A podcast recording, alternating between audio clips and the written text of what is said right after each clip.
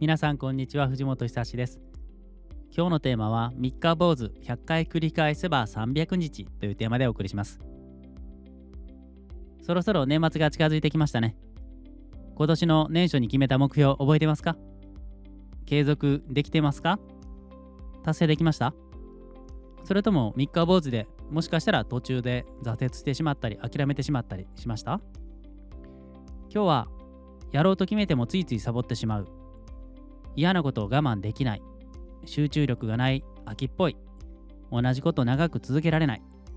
そんな物事がなかなか継続できないんだよねという方に向けたお話です。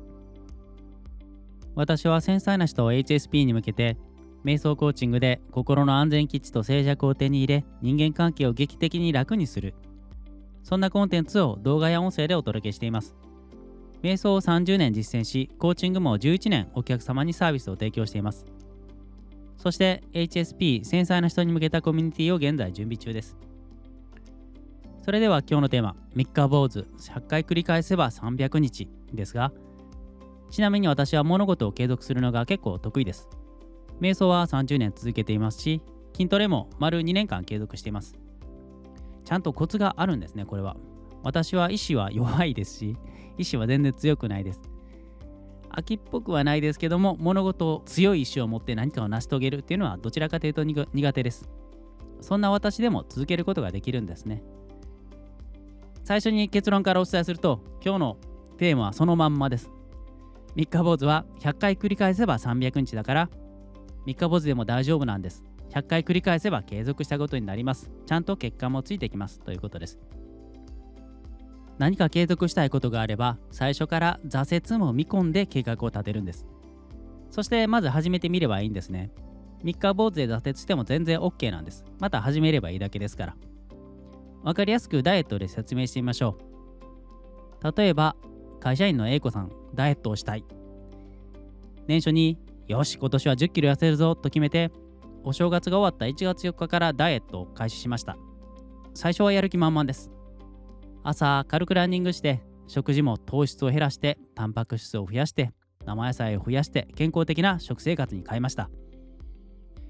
1週間頑張りました。少し体重も減ってきた。よしいい調子だ。という時にふと会社の帰りについでにコンビニに寄ってみるとなんとなんと新商品のスイーツが出てるではないですか。心の中はこんな感じですね。ああ新商品だ。美味しそう。なんでこんな時に消費新商品出すの？ダイエット中なのに。もうどうしよっかな。まあでも1週間頑張ったしたまにはいいかな。息抜きも必要だし新商品だしね。とわけのわからない言い訳をしながらその新商品買ってしまいました。内心ちょっと後ろめたい。お家に帰ってそんな言い訳をしながら夜のスイーツタイムです。この背徳の甘さがたまんないですね。最高に美味しいです。なんとなく後ろめたい思いを持ちながらも、ああ、食べちゃった。また明日からダイエットすればいいか、と思って就寝しました。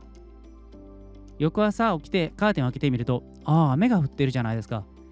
雨か。今日は雨だし、走るのは明日にしよう。ということで、走るのは今日はやめにしました。雨の中走ると濡れるし不愉快ですからね。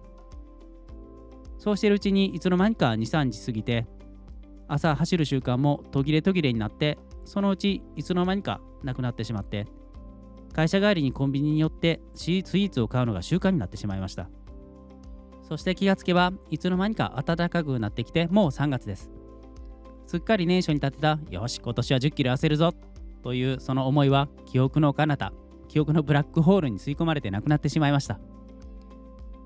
時々ふーっとダイエットと思い出すんですがそんな時は言葉にならない後ろめたさとやっぱりダイエット難しいよね。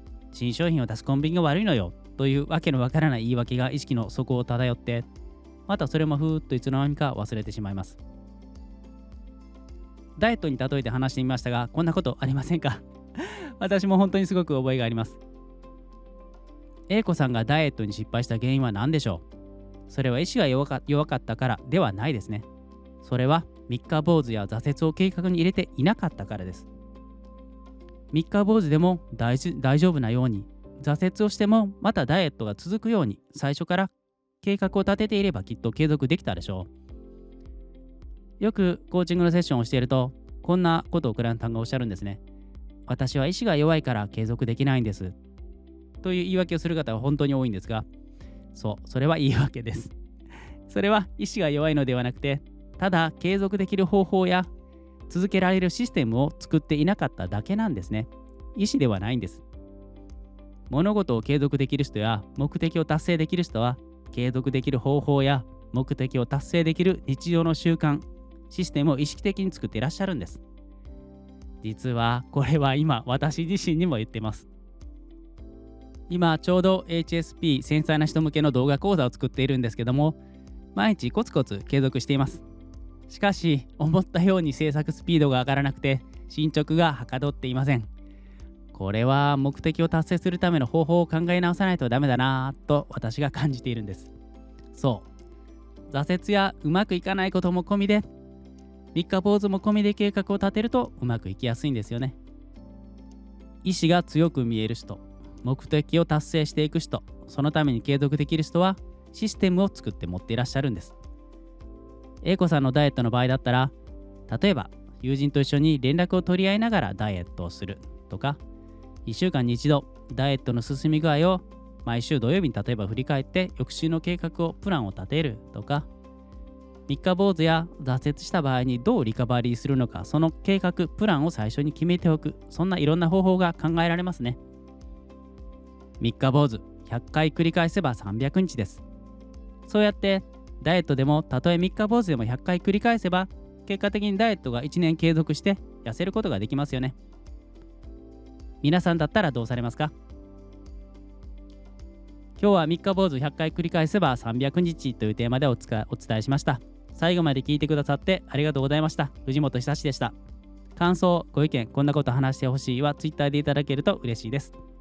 いいねとチャンネル登録もよろしくお願いします。それではまたお会いしましょう。さようなら。